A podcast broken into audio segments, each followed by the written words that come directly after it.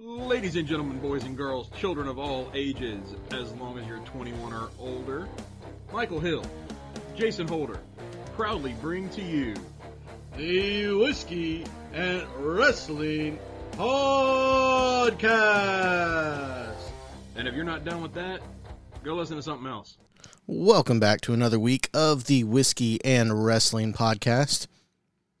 Uh, going to start off on a little bit of a down note as wrestling lost another individual this week. Yep. And uh, that was uh, Sara Lee, who was a uh, one of the winners of Tough Enough uh, in 2015. Yeah, not somebody that ever really made it to the main roster type thing. Yeah, But still, she was only what 30, 35, something like that, I think. she was 30. 30. Um She was 30. She was married to Wesley Blake. yeah. So Um, Yeah. yeah. but still a a tragic uh, a tragic loss. Uh, You know, 30 years Yeah. old. She was a personality. She did win Tough Enough, exactly. and yeah, Yeah, Sucks. it's it's not not fun. But um, you know, to her her friends and family, our our deepest condolences, and yeah. Yeah. Moving on, we had a week of wrestling. We had a pay per view this week. We did. We did. Uh, which we will cover after going over After the going over the mains, Yeah. Yeah, we're gonna go through. We're gonna be a little bit different. We're gonna go through our, our main shows like we normally do, and then we're gonna break down the pay per view match by match. What are we drinking? we are drinking Bumbu XO, which both of us really like Bumbu. Yeah, it's a super good rum. It is a very good rum. And so when I saw this in the store, I was like, yes. It, it is a higher proof. The uh, this is a forty percent alcohol by volume. I think Bumbu is maybe only thirty five, uh, if I remember correctly. Comparing the two bottles, I this one's got the cooler bottle in my opinion. Yeah. It's it's a black uh, blacked out bottle. with the silver Bumbu X and Yeah. you know, all that kind of stuff. Yeah. We're not trying this uh, for the first time on here like we usually do with a lot of our stuff. This is one that we've both had now because I immediately brought this home and was like, I have got to try this. And I've had it in the past. It's not as good as Bumbu. Nope. It doesn't have the same. And the, the best way I can describe it is rum funk. Mm-hmm. It doesn't have that. Um, it honestly tastes more like, and this is weird saying it this way because of what it is. It tastes more like alcohol. Yeah. Um, and yes, yes, Jason, it is alcohol. But what I mean by that is like Bumbu. Bumbu is dangerous. Mm-hmm. You can mix Bumbu in with like pineapple juice. You know, think of a traditional rum drink, right? You mix that in, and you really can't taste the fact that it's alcohol, and you can get messed up quick. Yeah. This, you definitely know there is alcohol there. Yeah. Um, so what we did, it's not bad. Don't don't take get it Oh, wrong. It's, not, bad. It's not worth the price difference to get it Yeah. versus the regular Bumbu. Yeah. That's the problem there. It's not a bad rum. I've had much worse rum. Mhm. But It if doesn't. you can get the regular Bumbu, get that instead and take the extra 10 or so bucks Yeah. and use it elsewhere. this tastes like rum to me, whereas Bumbu, It, doesn't taste like it, it. tastes like rum, but this tastes like your Bacardi This or something. of- this is bordering on a spiced rum hmm instead of just being a rum. Yeah. So what we did anyway is we mixed it with Coke. Yep. That's what we're having. A little bit of Coke, and we're gonna enjoy that as we go through our uh, go through our show today. So, So cheers. cheers.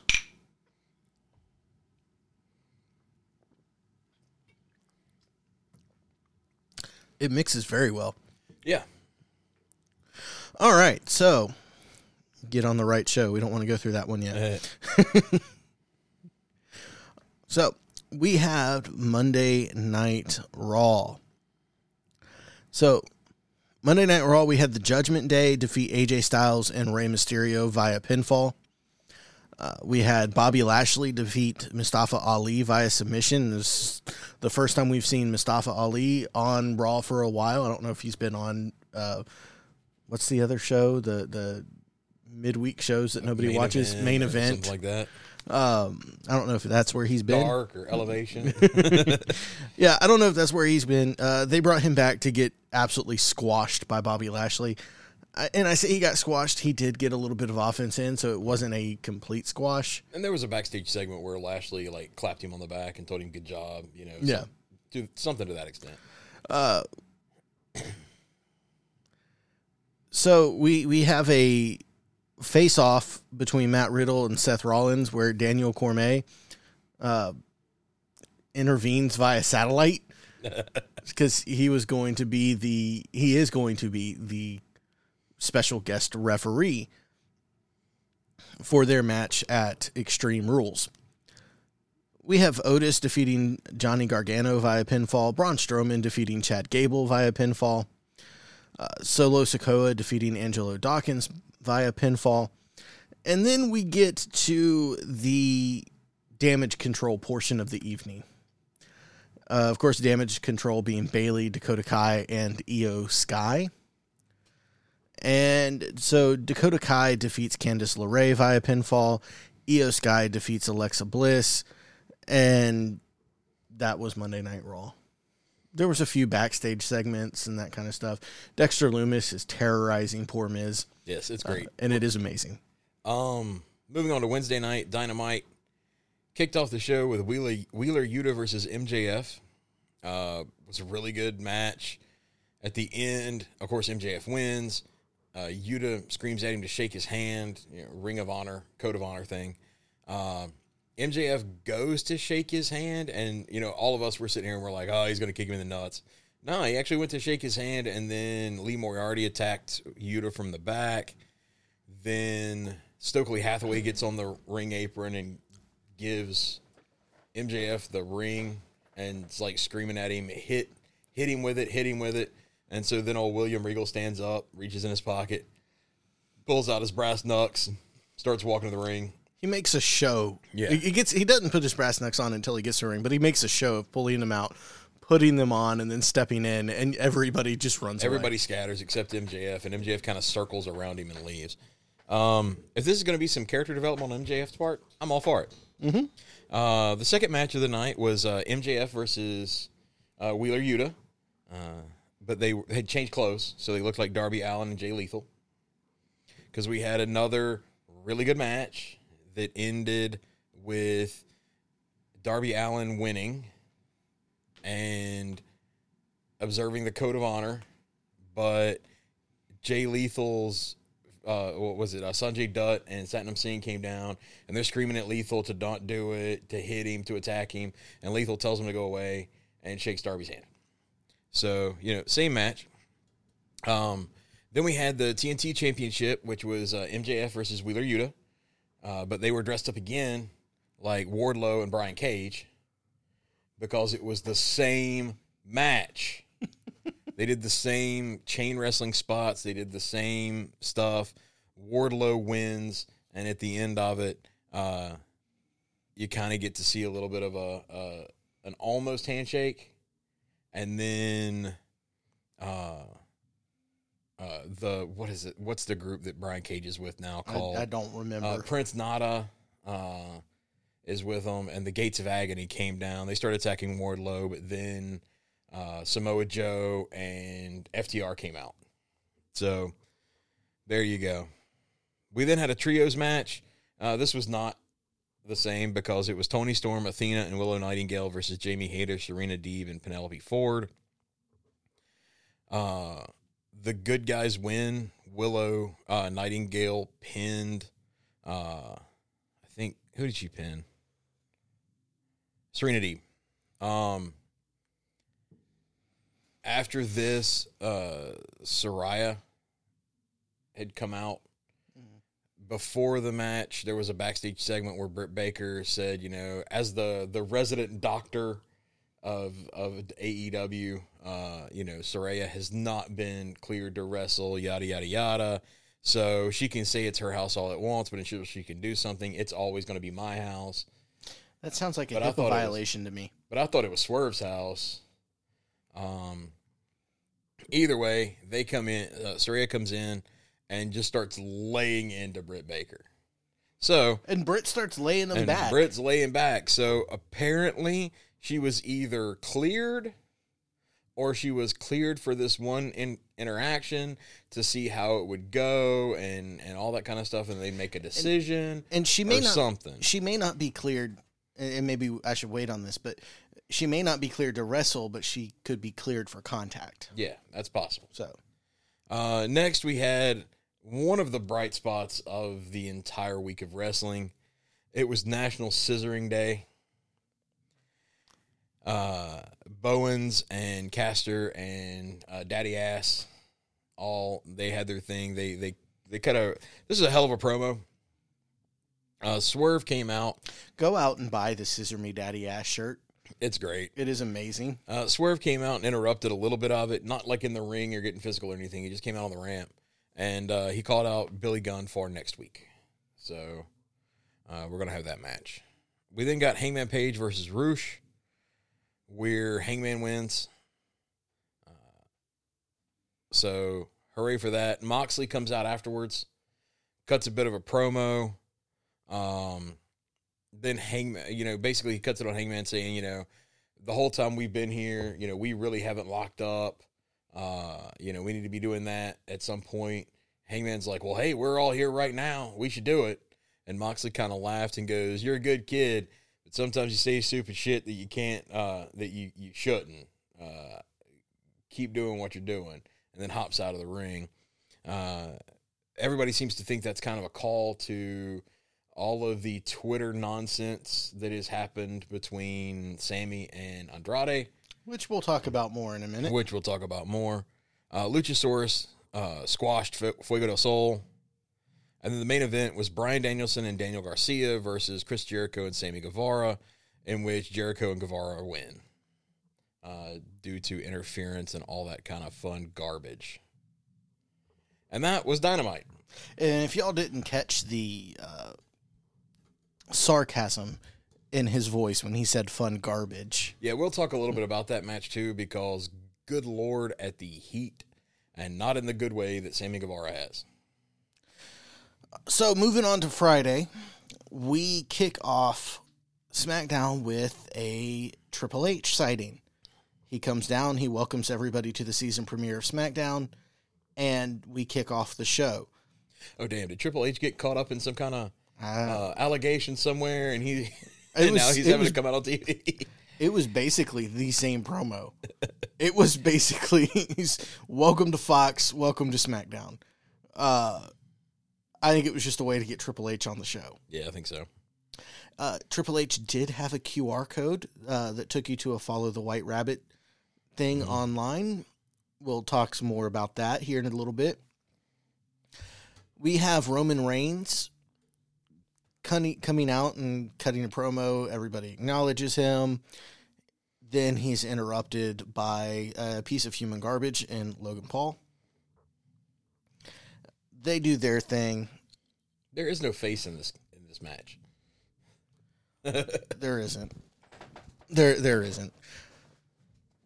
But yeah, they they have they have their issues. Uh, Jay Logan tries to to make Jay get in trouble, I guess. Saying Jay's the head of the family, not Roman. And Sami Zayn talks Roman down from beating the crap out of Jay for some reason. It doesn't make sense to me. The best part of this was the backstage segment afterwards. Yeah. The backstage segment afterwards where Roman says Jay's always been a hothead. Well, it starts off with Jimmy J and Sami sitting on the couch, and Roman just sitting there like they like the three of them were in trouble. Yeah. And Sami says something about you know that he, he he's the one that talked Roman down, that Jay was a hothead, and Jay like bows up on Sami and Call me a hothead again. Call me a hot. and Roman just like you are a hothead. Yeah. you know, You've always been one. you've always been one. And he's and he looks at Sami and goes, "He's your problem now." Yeah, he's like, I don't want this to be my problem anymore. So it's your problem now, Sami. That leads us to the main event. I'm going to go ahead and talk about the main event. It was New Day and Braun Strowman versus the Usos and Sami Zayn. The Usos and Sami, well, Jay and Sami start getting into it outside of the ring, which causes them to lose to New Day and Braun Strowman. I'm actually kind of interested to see where that goes with the Me whole too. Roman storyline. That that's a cool development. Uh, but yeah, that match was was what it was. It was great. You get those guys in the ring. New Day, Usos, they they never fail to entertain. Uh, we have Solo Sikoa defeating Ricochet via pinfall. We see Zelina Vega make her return with a debuting uh, Legado del Fantasma. So that's Santos Escobar, Cruz del Toro, and Jacqueline Wild. Uh, we get another uh, White Rabbit video. Uh, Raquel Rodriguez and Shotzi Blackheart defeat Sonya Deville and Zaya Lee. Drew McIntyre uh, tries to get revenge on Karrion Kross and fails because he gets distracted by the security guards because they're trying to break the fight up, and then Karrion Kross levels Drew. Uh, sure. Yeah. Uh, like the security guards only attack Drew. Nobody else comes out after Drew lays them all out. But of course, that gave enough time for Karrion to like. Okay, um, I'm gonna move on. Uh, L.A. Knight um, beats down Maximum Male Models, um, Mace or I'm sorry, Mace and Mansoor. Uh, he informs Maxxine Dupri that he could no longer be something he's not, officially reverting back to L.A. Knight Yes.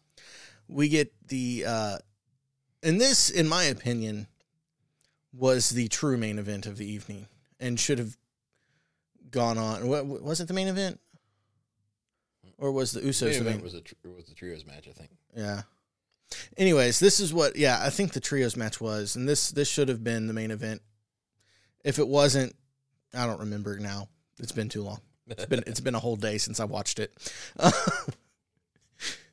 we have the Intercontinental Championship, Gunther versus Sheamus. Every time these two have stepped in the ring together, it has been amazing. This was the main event. Okay. Yeah, every time these two have stepped in the ring together, it's been amazing. I think you're right. I think the the uh, triple threat or the the trios, Trios was match right before this, was right before this. Anyways, Gunther versus Sheamus. This match was everything you want out of big meaty men slapping meat. Almost everything. It ends with interference. Mm-hmm. Ludwig Kaiser hands Gunther a shillelagh, and Gunther uses it on Sheamus for the pin. Mm-hmm. Now, during the match, it appears like Gunther tapped out, but it wasn't acknowledged by the ref. It was waved off. They said that he was he was reaching for the rope. Yeah. So, just as a real quick to this, the crowd freaking hated it. Mhm. The crowd is so hot for Sheamus right now, Yeah. Like, and it's been a long time since the crowd's been this hot for Sheamus. they hated it. The end of this match, with the interference, there was booing, and when Gunther won, there was silence. Mm. SmackDown went off the air to a dead crowd. Yeah. Yeah. Which this match didn't deserve that ending. I'm okay with Gunther winning. Yeah, I, I'm fine with Gunther winning. I think Sheamus deserves that IC title. It's the only Yeah. thing he doesn't have to, to be a grand champ Mhm. or a grand slam. Um, and I hope he gets it during this feud. Um, you didn't want to get him here. That's fine. Yeah. But he needs to get it somewhere. Uh, we move on to Rampage. Rampage was Rampage was two hours this week, but Rampage was one, and then there was an hour of Battle of the Belts. Sure. Um, we kicked off with Blackpool Combat Club versus Roosh and Private Party, and it was Moxley, Claudio, and Wheeler. Um, BCC wins. We then had Varsity Blondes versus Tony Nese and Josh Woods, where Tony Nese and Josh Woods won. This was a terrible match. Uh, Anna Jay and Tay Melo versus Madison Rayne and Skye Blue. Anna Jay and Tay Melo win. Then the main event, which the main event here was supposed to be Ten versus Andrade.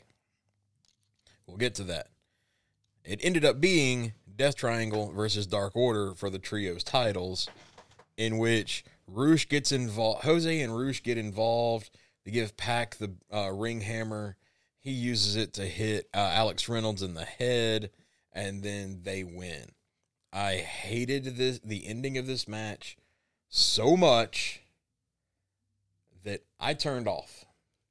I did not watch Battle of the Belts. I am voting for what I want to see with my view. And granted, I get it. I'm not in the demographic anymore. Um so and even at that, I'm just one person out of you know, hundreds of thousands, millions. But I'm still going to be that guy that says, "Look, I, this is dumb." No. I mean, I do feel sometimes like we're the old men yelling at clouds. I feel that way too. Um, um we're we're the Just- Jim Cornettes because we're disconnected. yeah. And and no, we're not like Jim Cornette. But just as a just as a quick to finish up, I will cover what happened on Belt Battle of the Yeah. Belts. Uh, Trent Beretta versus Pac for the All Atlantic. Pac wins, uh, in which he cheated in that match too. Uh, Jade Gargill, yeah, Jade Cargill versus Willow Nightingale. Jade wins. I'm tired of Jade completely. Uh, then FTR versus Gates of Agony for the ROH titles. FTR wins. That was Battle of the Belts. So to to go back, I, I feel like we're the old men yelling at clouds. We're very clearly the uh underdogs or, or the the minority the minority. when it comes to uh uh everything going on. Yeah, because like we hate MJF. Yeah, we we hate MJF. We hate these dusty finishes, and it seems like the at least the internet wrestling community loves all of it, and we're just over here like, but it's bad. Mm-hmm. Like I don't hate MJF as a person. I don't know MJF as a person, Right. but I hate his lack of growth. He is doing the same storylines that has happened since Cody, which was his first major feud. If this weird uh was gonna observe the code of honor but got turned away by the firm, you know, if that leads to something, cool. I'm I'm all for it, please. Bring it. Because there needs to be something there. Yeah. Um, AEW was just the matches were good. The endings were awful hmm in almost every match this week. The endings had some form of interference, which is doing one of two things. Well, it's doing two things really. It's making me not care Yep. and even if I did care, it's making me think AEW needs to fire all of their referees. All of them. Mhm. Aubrey down. Every referee needs to be fired from AEW, period. Yeah. Because they are, without a doubt, the worst referees in any sport. If we're taking wrestling as a sport, right? hmm if umpires in baseball, referees in football or soccer or you know hockey or any of that kind of stuff, if they missed the amount of stuff that AEW referees miss, fans would burn stadiums to the ground. Yeah. It's terrible. And it has just become accepted that the referees don't see, and you can have that occasionally. It's fine as an occasional thing for a heel. Like, I get heels cheat. That's kind of what makes them heels, right?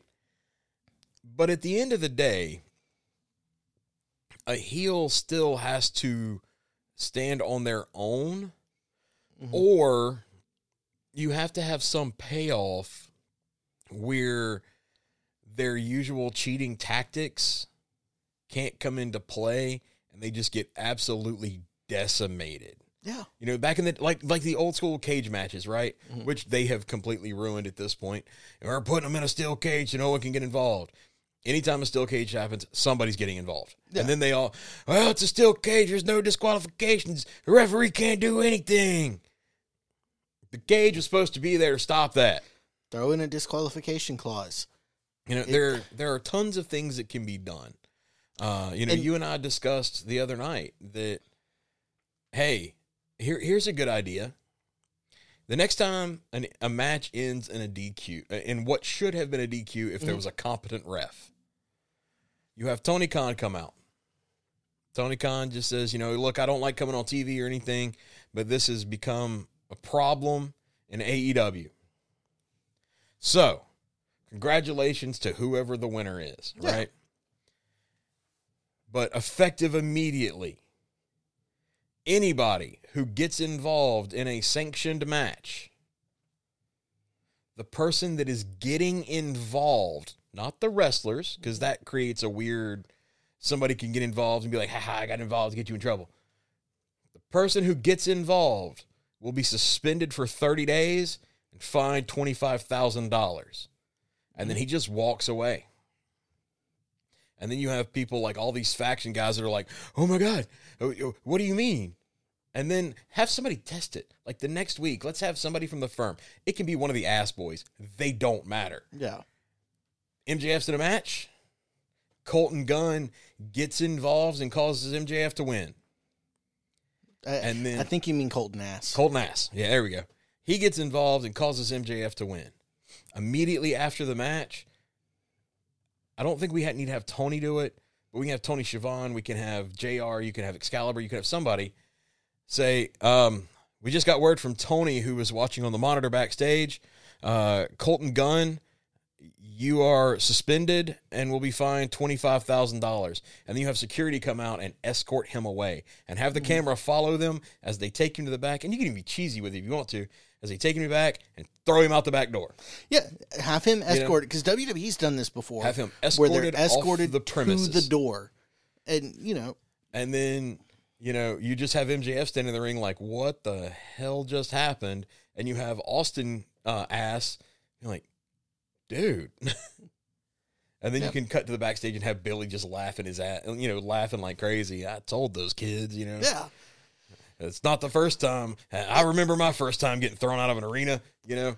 You can make it a little bit of a funny story part there if you need to, but you can you create that hey, Tony isn't joking with this crap. There's ways that you can set up distractions to where the ref doesn't look like a complete moron. Mm-hmm. WWE did it Friday night with the Sheamus Gunther match. Yeah. They slid in the They didn't come out until the end. Yeah, they they slid in the shillelagh when the ref had her back turned, when she was looking at some of the stuff going on outside. Fair enough. And then, and you could see that she knew what was about to happen. But this was more of a okay. WWE needs to work on training with her. Mm-hmm. Uh, but she was like somebody grabbed her leg or something Yeah. outside the ring, and that allowed Gunther to hit Sheamus with the shillelagh. And that's how it should be because she turned away before the hit. She wasn't staring directly at the hit. Which is what AEW And- tends to do. They're looking straight at the interference, and instead of throwing them out, causing the DQ, whatever, they just And- you shouldn't do that. Look, I'm I'm going to say something that could be controversial here. Because this is going to affect a lot of AEW personnel, some are who at the top who are at the top of the card. If they are not good enough to structure their match in such a way that the ref is not looking at them when they're doing whatever the cheating thing that they're doing is, then they're not good enough to be on national television. You are a thousand percent right. And that goes for people as high up as Kenny Omega, mm-hmm. the Young Bucks. If they're not good enough to structure the match that way, Like, I enjoy having an alternate style to the WWE style. There are points, it's getting better, but there are points still where WWE is scripted. Mm-hmm.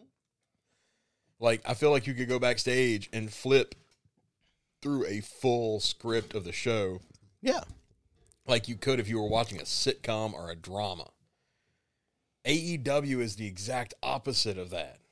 They basically say, "All right, so this is the these you two guys are going to have a match," and they're just like, "All right, cool, we'll wing it." yeah, Maybe in some cases that works, but in other cases you end up with what looks like a really decent match that just falls flat. Um, and that's the main thing that I wanted to talk about with AEW as a whole this week. It was just six months ago, you know, we're sitting here talking about how WWE is awful. We st- I stopped watching WWE. You can go back and listen to our back catalog. You'll hear me say that. I quit watching Raw and SmackDown. I was just watching Dynamite and Rampage. I'm getting to the point now where I'm about to start doing the opposite. I've been really involved in Raw and SmackDown. They have been really good. And Dynamite and Rampage have just been kind of hot garbage. Like the Yep. only reason I'm watching Dynamite really is because we all watch it up here together and it's just fun for the whole group to to watch and, and to laugh to, sh- about to shit on it. Yeah. Which I mean, if we start doing a game or something like that on Wednesday nights, we're gonna just go back. It's gonna be background noise at this point. Background mo- noise or even muted, Yeah. depending on what we're playing. So that's really kind of what I want to talk about with AEW. Um, WWE really. Uh, you got something? On AEW, we we definitely have to address Oh a yeah, certain Andrade and situation. Sammy. So earlier this week, forgot.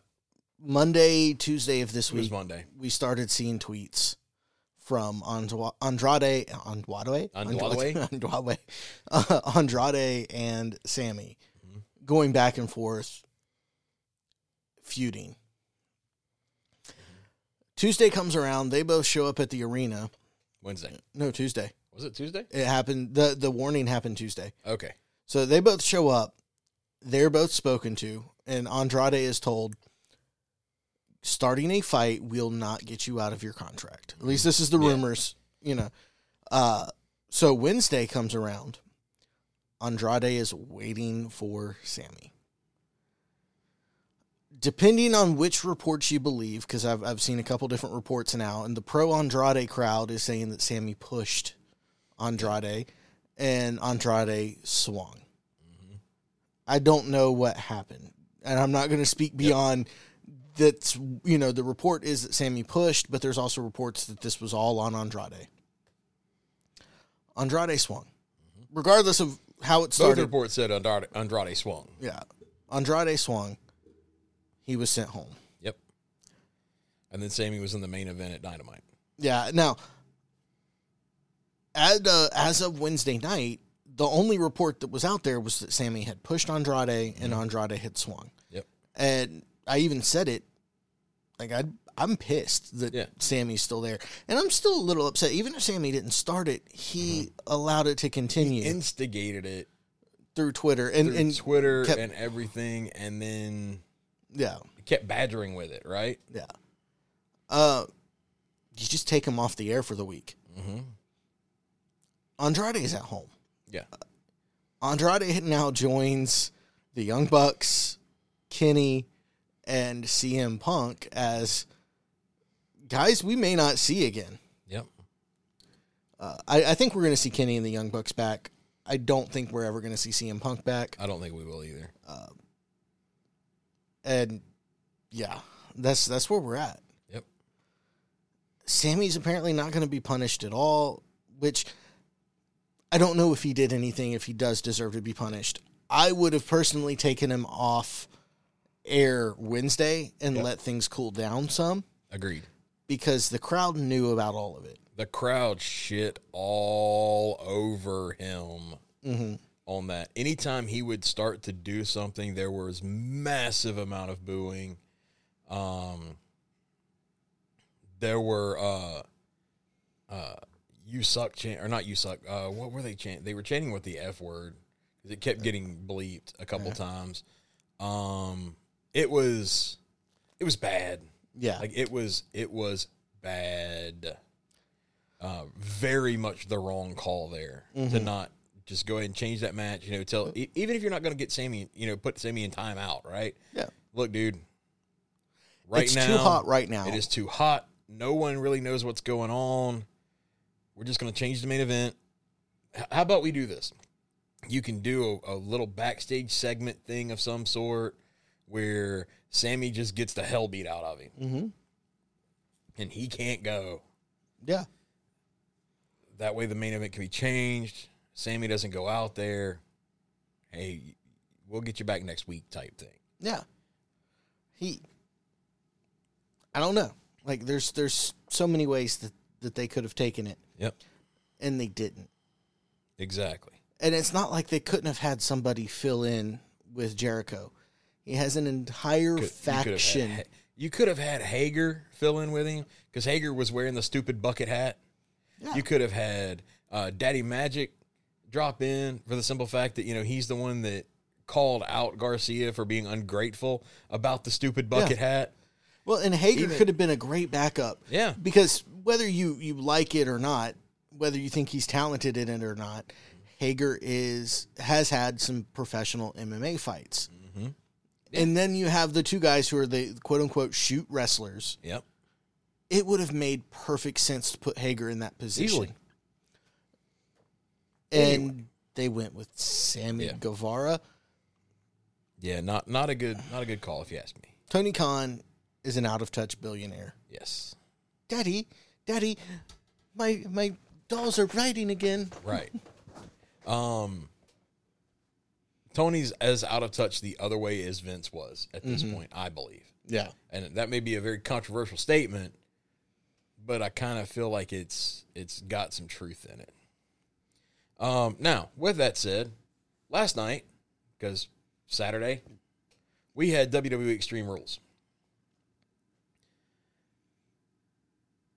We're gonna kind of go through this match by match a little bit, but there's one thing I do want to talk about first, and this is this is was running throughout the whole night. So during the kickoff show, Dexter Lumis gives the Miz a birthday present.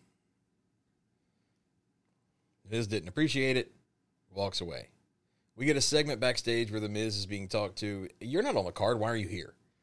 And the Miz is like, I can be wherever I want to. And then Gritty shows up. Gritty, because in the past in Philadelphia, there's been a the Miz and Gritty have had a thing, Mm-hmm. and Gritty gives the Miz a T-shirt, and it's Gritty jumping off of a ring rope with a steel chair, and the Miz just walks away the Yep. first time. Later on in the night, happens again, and the Miz just throws the T-shirt away. On the third time, the Miz beats up Gritty and then turns around to Dexter Lumis standing there, who puts him in the silence and drops the Miz. Then helps Gritty up and goes to walk away, and Gritty stops him and then kicks the Miz in the gut and then walks away with Dexter Lumis. No notes, 10 out of 10. Mm-hmm. Mm-hmm. Um, now, we're going to get into the show in earnest. The Brawling Brutes versus Imperium in a good old Donnybrook match. Which that's the match to start the show. That's the match to start the show and, And- was the match of the night. It was a Hands hell of a match. That the only booking I would have changed is Sheamus pinning Gunther instead of yeah. uh, uh, uh, Vinci. yeah. Um, that match was fantastic. Mm-hmm. start to finish. It was brutal. I mean, you got Sheamus in there who loves to punch, and you got Gunther who loves to punch, and these dudes just lit each other up Yeah. all night. Great, great, great match. Followed by the worst match of the evening of Liv Morgan versus Ronda Rousey. And this wasn't a horrible match. It was a horribly booked match. It was a horribly booked match. It was an Extreme Rules match where neither of these women apparently have been through the here's how you use a kendo stick, here's how you use a chair, here's how you use a bat. None of them have been through that class. It was a very stark difference between this match Yes. and another woman who Yeah. later in the show uses some of the stuff. Yes. Like what the difference was so stark. Not only was this match bad, Ronda completely no sold everything Liv did. Mhm. And it wasn't just like Liv punching Ronda and she was no selling the punches because, oh, Liv can't punch. I No, it could buy like, that. Liv blast Ronda in the face with a fire extinguisher. hmm You know, full on fire extinguisher spot, right? Ronda completely no sells it. Yep. Ronda gets uh, dropped through a table and then picked up and power bombed through the broken half of the table. And Ronda basically no sold it. Locks in a submission. Locks in a submission and Liv immediately taps out. So Ronda's your champion again. Yay. The crowd hated this. I have I actually was practically begging and you were here. I was begging for Charlotte Flair Yes. to come out. And that says a lot. like we were we were wanting Charlotte to show up. And we've talked countless times about how much we don't want Charlotte in a title picture. We don't want Charlotte involving that way. And we're sitting here begging for Charlotte to come out. Yeah. Um, there was a dude in the crowd at the hard camera who had a sign that said "Rou- "Rousey's lousy." Mm-hmm. Um, the crowd is booing the hell out of Ronda. She just like blows them off. Yeah. Um, and I said Liv tapped. Liv did not tap. Liv passed out Yeah. Liv passed out with Uh, a smile with on her a face. smile on her face. That was kind of interesting. Ron, as. Ronda's leaving, she screams, "Cry about it, be mad." Um, I, I, I need her husband to get her knocked up again so that she gets off my TV. the I- opinions and statements of That's a terrible thing to say, but you know what? I Ronda Rousey is to me, and again, this this may fall in that category of we're old men yelling at clouds type thing. Ronda Rousey is not good for. WWE. I think, and, and I said this last, you know, when we were watching the show last night. WWE is perpetually five years in the past. Brady corrected me. Uh, friend, said friend of the seven show, traveler on the omnibus. Brady uh, corrected me that it is seven years. Uh, you know, but yeah, they are trying to survive off of with Ronda Rousey specifically. They're trying to live off of the hype that Ronda had when she was the UFC champ, when she was undefeated, When she was the baddest woman on the planet, and and then she got exposed. then she got exposed not once but multiple times and showed that she was unable or unwilling to learn mm-hmm. how to adapt. Yep. She then runs to professional wrestling. We're excited to have her because sure, it was kind of cool you when know, she first showed it's up. It's kind of cool. She comes in, she does very well. She advances very quickly through her first year, and then it gets old, Mm-hmm. and it she turns on the fans, yep. and not and- the, and not a good way. She Yeah. turned on the fans. and then she runs away. Mm-hmm. And this was before she was pregnant. Yeah, Like this, she didn't go away because she was pregnant. She didn't go away even because I think she was trying to get pregnant. I think she was just like, I'm not having fun her, here anymore. Her thin skin was hurt. Yeah. because she was being booked as a face, Mhm. and the crowd hated her because she could not tell a story. she has gone on record at talking about how fickle the fans are in WWE. Ronda is one of those people, and most athletes at her level are this way. And it's not necessarily a bad thing, it is just a thing. They've gone their entire lives being told how good they are, how special they are. And then when they get into a position like Ronda has been, where she's been exposed in the professional fighting world of mixed martial arts. Like she's still Yeah. a black belt in judo, Right. Olympic level, you know, judo. You can't take that away from her. She's supremely talented in that field. But in mixed martial arts, she doesn't have a stand up game. And if she can't hip toss, armbar. The other fighters who've grown up in mixed martial arts are going to walk all over her. Yep. Which is what they did. Yeah. then she came to WWE. And Ronda's unlikable personality as a person mm-hmm. caused the fans to turn on her. Yeah. And vice and, and she turn on the fans. Because how dare they not accept me for this greatness that I How am? dare they not realize who I am? Basically. I don't need Ronda on my screen. She's not helping WWE at this point. She's not the baddest woman on the planet. And in professional wrestling, there are several people that are better than her. Yes. Could any of those people touch her judo? Not at all. Not at all. Probably could probably couldn't touch her in mixed martial arts either. Yeah. When it comes right down to it, but in But wrestling, in wrestling, yeah, there's Yeah. a lot that are better than her. yeah. Um, so we moved from that. We moved to Drew McIntyre versus Karrion Kross in a strap match. The ref goes over, locks McIntyre's arm in the wrist, and then Kross starts beating up McIntyre before he gets the strap attached. Uh, you and I and Brady all discussed the fact that you know that should be one of those like, okay, match is off, Drew wins. Yeah. You know, you have ref gives him a five count to get back and get strapped in, 'cause- so the match can start. Nope, matches off, Drew wins. The um, ref should have kicked Scarlett off of Off the- ringside yeah. because the way the match started, he's playing the mind games. He's trying. He's he's not putting the strap on. He then throws the strap out, which the ref is like, "Well, what what's this about?" Drew's like, "You're gonna have to put it on." Scarlett grabs it and holds it, and that causes Karrion to get Yeah. the uh, advantage to start the match. At that point, the ref should have kicked Scarlett out. Mm-hmm. Gone. Which also, by the way, Scarlett, Yeah. damn. Yeah, that the what she was wearing was very impressive. Um it the match eventually Drew gets control. He puts the strap on Kross.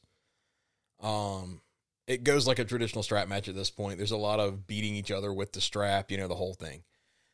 At the end, you have crosses down, McIntyre's in the corner, ready for the Claymore. Scarlett gets in the ring and gets in Drew's way. Um, he kind of scoffs and brushes past her. She turns him around and sprays him in the face with mace, and which causes Kross to get the the three count. He he hits the cross hammer, which is if you haven't seen it, it's a worse Judas effect. I didn't know that could be could exist, but it does. Yeah. Um, and he gets the three count. Um, Uh, to another dusty finish because dusty finishes are all the rage in professional Right. wrestling these days. and yeah, okay, it's a strap match. Oh, there's no disqualification. There's nothing the ref can do. But come on. I, I am so tired. And WWE, this is something that I'm tired of WWE, WWE mm-hmm. doing. They're going to the well too often with this. That wrestler has a, a woman as a, a part of the faction, a, a la Rhea, or as a manager, a valet, or whatever, that gets involved. And then, of course, you have the face isn't going to hit a woman but that causes then a low blow or it causes the mace here or it causes uh, as we'll talk about in a later match what happens in that match you know you have all of this stuff because woman gets involved and because of that here you go i I- am not advocating that the good guys should beat up the women No. WWE has said many, many, many, many times that they're not doing intergender stuff. Fair That's enough. perfectly fine.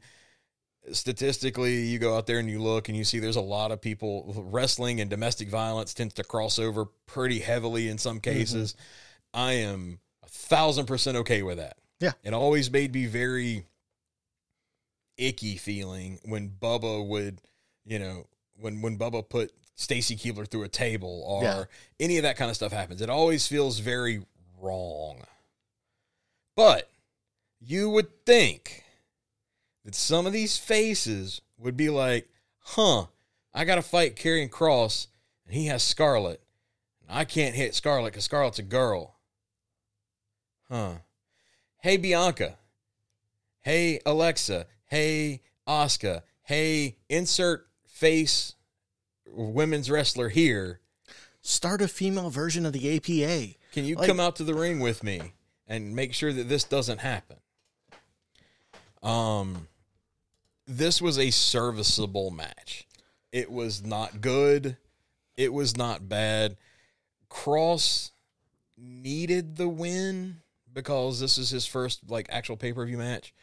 On the same token, Kross has gotten the upper hand on both previous SmackDowns, and then to get the upper hand here, I'm just not a fan of of the that. I like Drew McIntyre a lot. Well, I mean, I, look, we're gonna get Drew versus Karrion, in Saudi Arabia at Blood Money, whatever Yeah. it is, uh, and I think Drew gets the win there. Yeah. I, I, I think this match is a, hey, we've got to have this contest, and now you have Drew can say, dude, you you couldn't beat me. Yeah. She had to spray me in the face with mace, Yep. which On Twitter, dude, uh, dude, Karrion got mace in his eyes yeah, because he, did. right afterwards he was sitting there rubbing his eye. Yeah, Like he did. They, they clearly had me. Uh, but on Twitter, it was funny because Masse tweeted, "Drew got me in his eyes."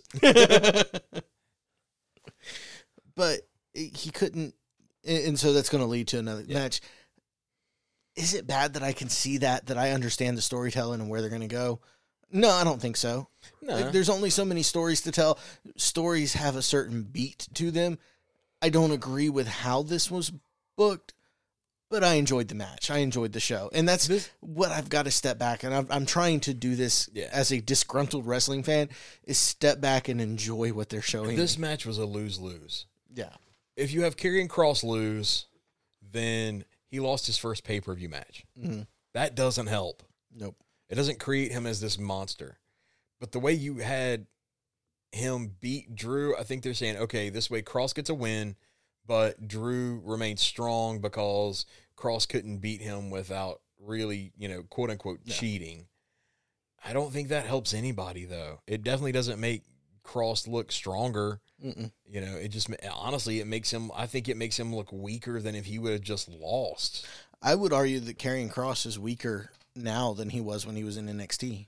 Oh, hands down. He was untouchable in Hands NXT, and here he's very touchable.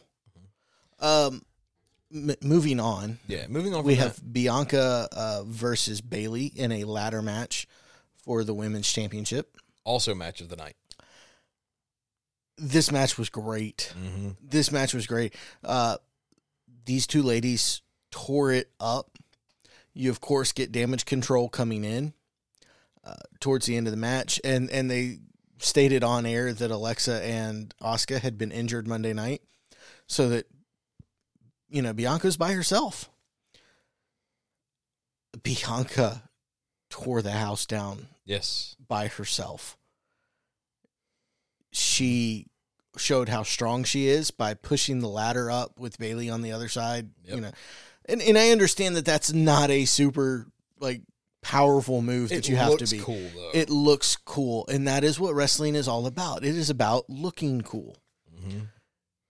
Bianca is still your champion. Yeah, that she gave Bayley. Bayley had picked up half of a ladder Mm-hmm.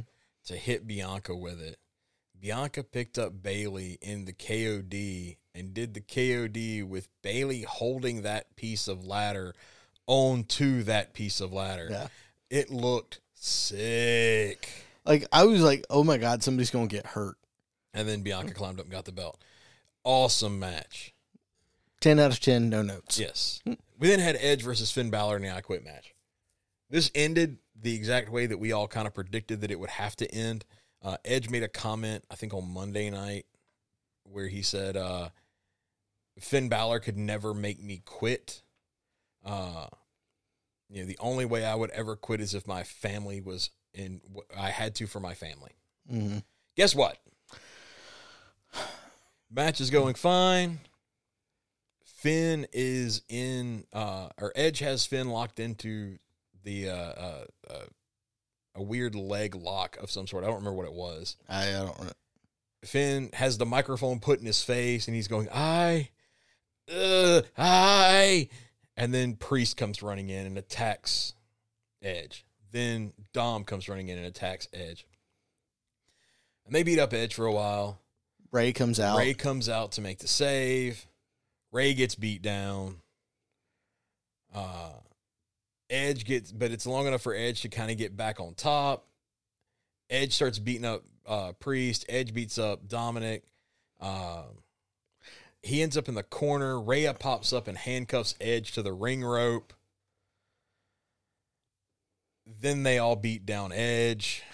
but it took them a minute to get to Edge. And right.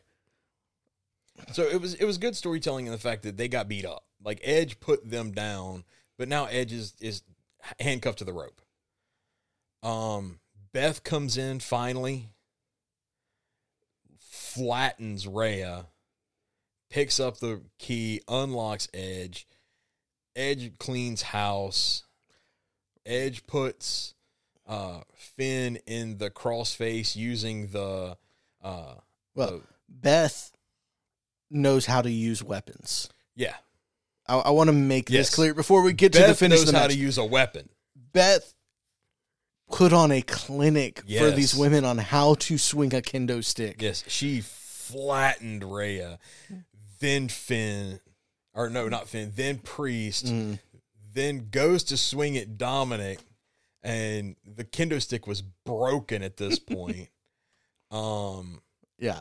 Dominic doesn't get beat up, but he comes face to face with Edge in the center of the ring, and just like, "No, man, I'm on your side now. I, th- this has all been a mistake."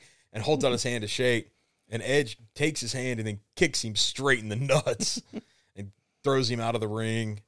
Um, Finn gets Finn gets speared like three times. Edge goes for the you know make him quit. Finn doesn't quit.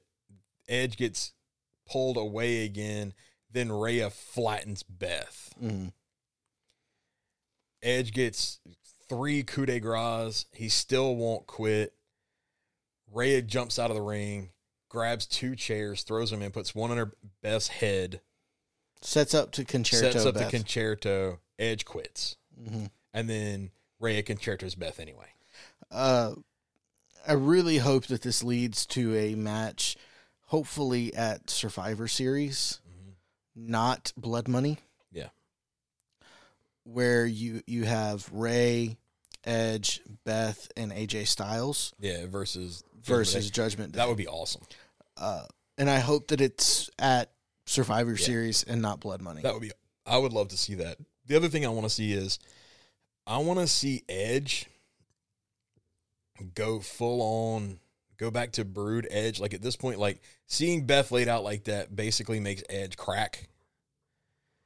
Edge goes back to Vampire Edge and hunts the mm-hmm. Judgment Day.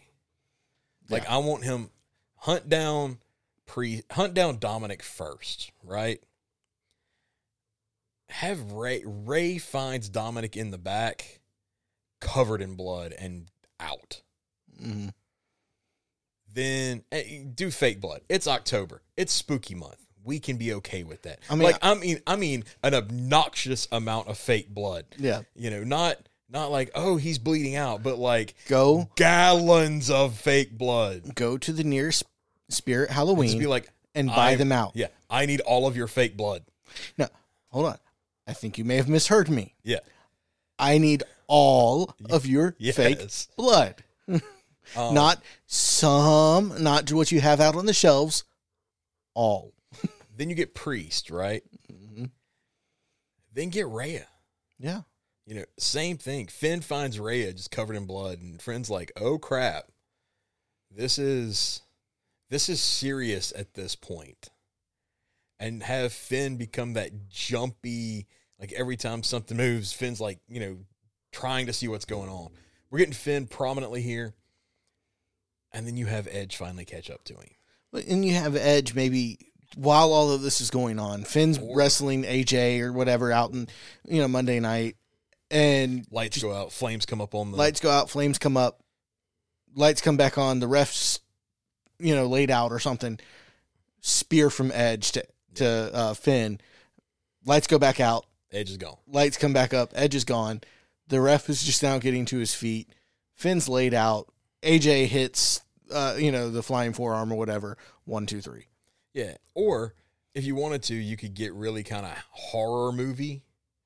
And instead of laying out Finn last, lay out Rhea last. Finn's laid out. Now Rhea is because Rhea's the one that did this, right? Rhea's the one that, that kicked off this problem. All the rest of Judgment Day is out. And you have Rhea become that jumpy, what the hell's going on?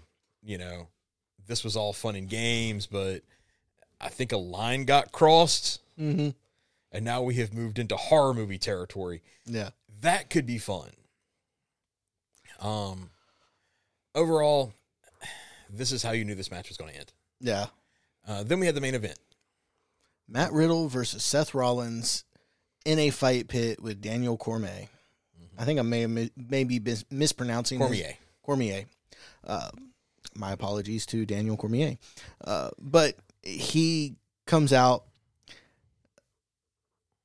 The match starts after a 10 minute lowering of the cage. Right. And I don't know. This match was okay. It wasn't anything special, in my opinion.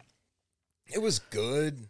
I, I Um, like that they had a spot where Matt Riddle actually elbows Cormier, and Cormier pulls him off of Yeah.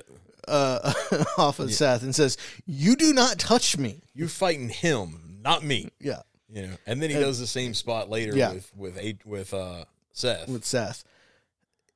the the the part where Seth climbs up onto like the the catwalk above it, and they're up there, and DC is down in the ring shouting up, "You got to get him in the ring for it to count." And Seth's like, "I'll jump off on you." Classic fun stuff, right? hmm I think Riddle may have broken his tailbone It, sure was looked like it. brutal.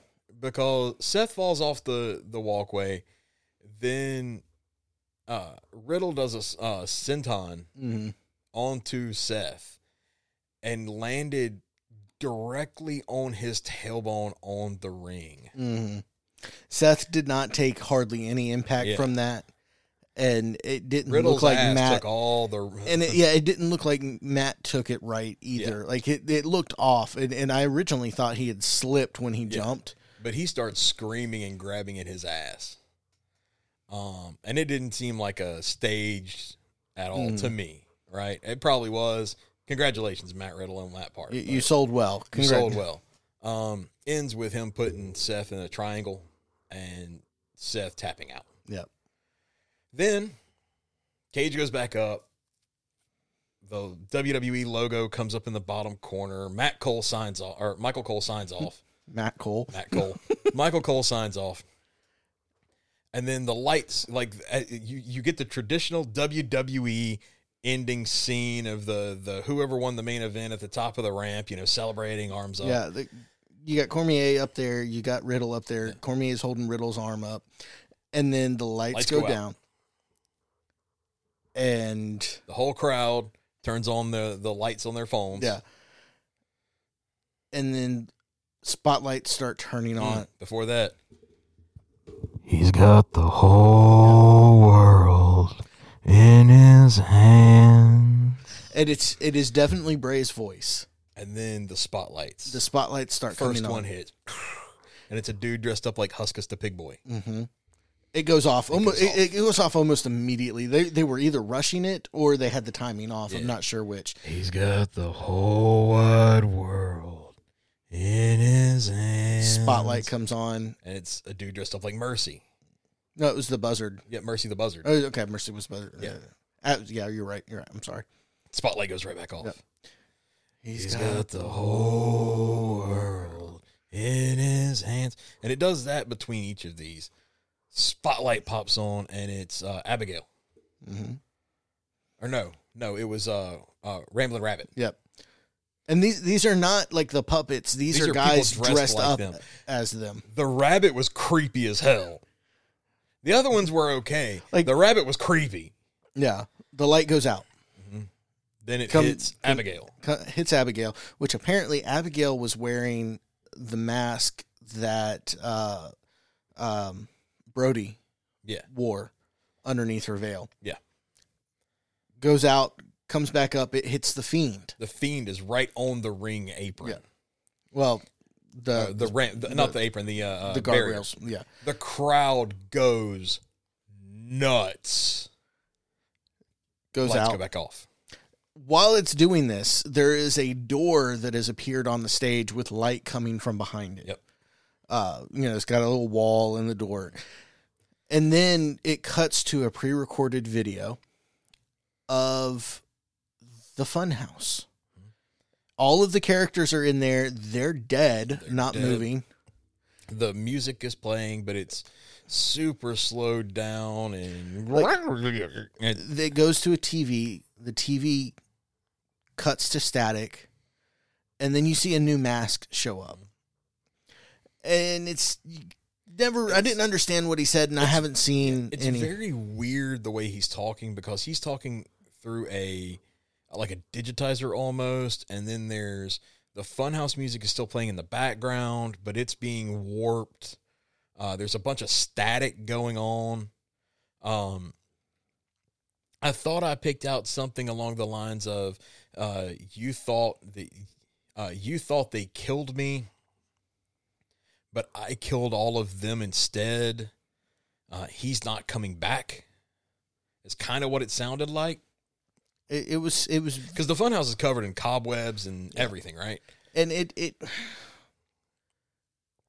That por that that is the only portion of this whole That's- that's segment only- yeah. that I wish, I that could've they heard what he had. Yeah, I wish they cleaned it up just enough that you could better understand what he said. because it cuts back to the arena and the door, and then if you've ever seen, I think it's Friday the Thirteenth. It's either two or three. No, Nightmare on Elm Street, either two or three. That has the door that has the the lights behind it, and they're spiraling. There's Mm. also Hellraiser also has this effect. Um, so it looks like there's a light spiraling behind Yeah. the door, right? The door, all the lights go out. Door opens. And There's then light behind the door, and then it goes out. It goes out, and then the lantern You see the lantern. pokes through the door. Bray You see, walks through. well, you dude see with the somebody walk face through with this new mask on, That was on the TV.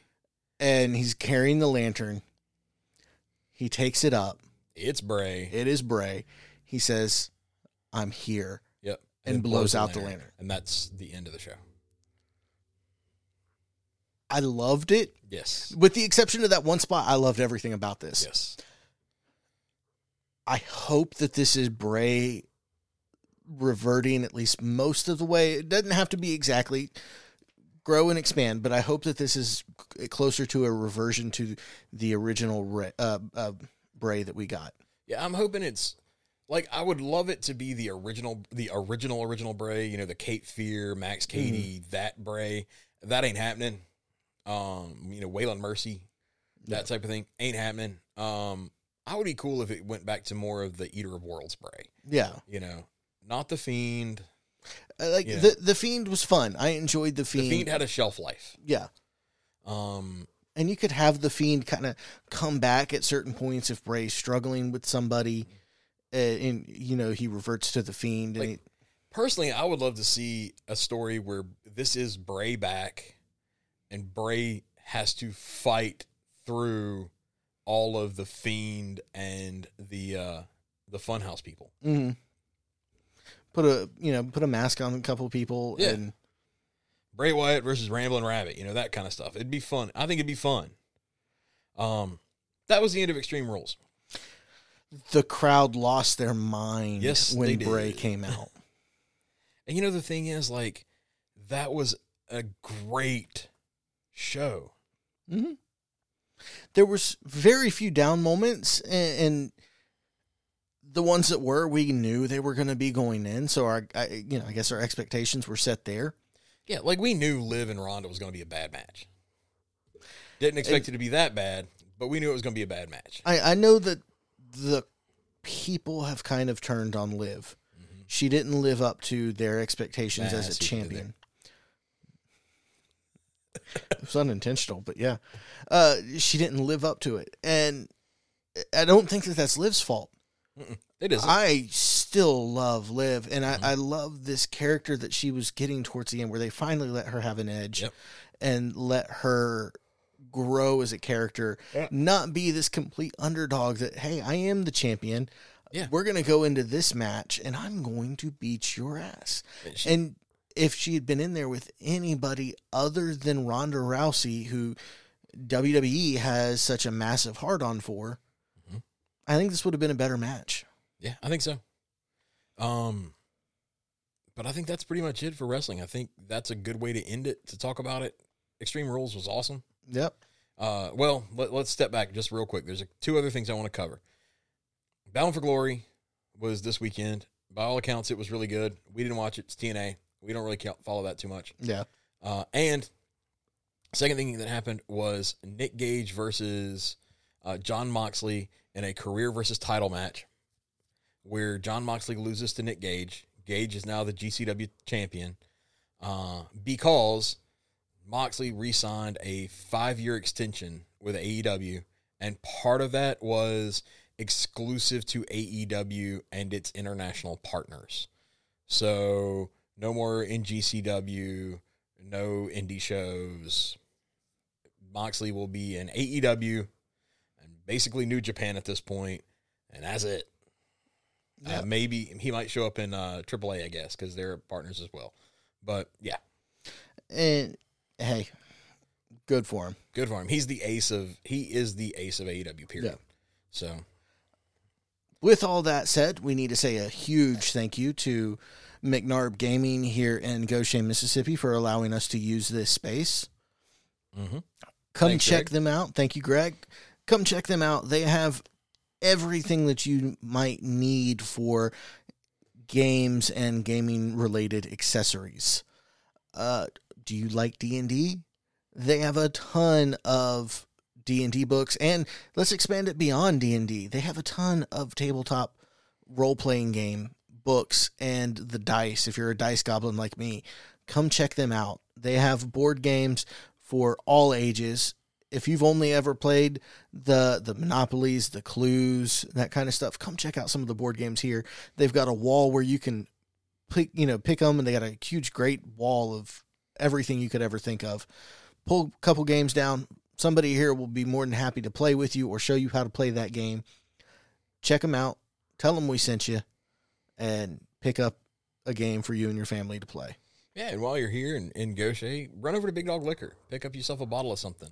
Uh, it's got, you know, whiskey, obviously, Mhm. rums, Yep. as well as wines, tequilas, vodkas, you name it. It's probably in there. If it's not, there's a good chance you can get it ordered. Um, those discounts for military and seniors on Wednesdays, you can stack those discounts. Mhm. So, you know, head over there, pick you up something there to go along with your game for your game nights. Um, once you got all that, you've listened to us on the way home. You've heard what we've said. Go give our buddies at uh, Travelers on the Omnibus a listen. Yep. Uh, I believe their tagline is they are a field trip through nerd and pop culture, Mm-hmm. um, which is better than they do with our tagline. uh, Do, do we have a tagline? shh, it's not that. Shh. Um, they, but that's what they talk about. They talk about nerd stuff. They talk about geek stuff. They talk about you know pop culture things. Uh, their most recent episode, which has been, re- I don't know if it's been, I don't think it's been released yet. It'll come out this week. Uh, they did a mixtape where each of them picked an album and made the other ones listen to that album and then discussed why they liked it or and more importantly why they hated it And and this is the second time they've done this. Yes. So you know, go check out their back catalog. Got Uh, 27 or so episodes i think right now yeah, yeah. We were on there a couple weeks ago for their 25th episode, where we talked about our top five wrestlers. And you would be very surprised by that list. I, I think we were all very surprised. I think we were even surprised by our own list when we actually sat down and did Yeah. it. Uh, so go check them out. They are a great show, a fun listen. And uh, check out one of the guys on there does another podcast, Fearology, where he talks about his experience and relationship to the horror genre as a whole. And so go check out Jody and, and his podcast, Fearology. and then finally uh, if you've done listening to jody on his talk about movies specifically horror go listen to silence your cell phones uh, jarrett and kevin talk about newer movies netflix movies bingeable content that kind of stuff Uh, they give a full rundown. One of their most recent episodes, they run down uh, Cyberpunk Edgerunners, which is an anime that came out on uh, Netflix, which I highly suggest you watch. It's awesome. Um, and that's coming from a guy who does not like anime. But they do that. They also do live shows uh, on YouTube sometimes. It's either Wednesday or Thursday, um, where you can watch them while they're doing the podcast if, you- if you so are inclined. Um, but give them a listen too. With all that said, I do believe that is it for us. It was a it was a fun week of wrestling for the most part. We'll see what next week holds. Yep. Cheers. Cheers.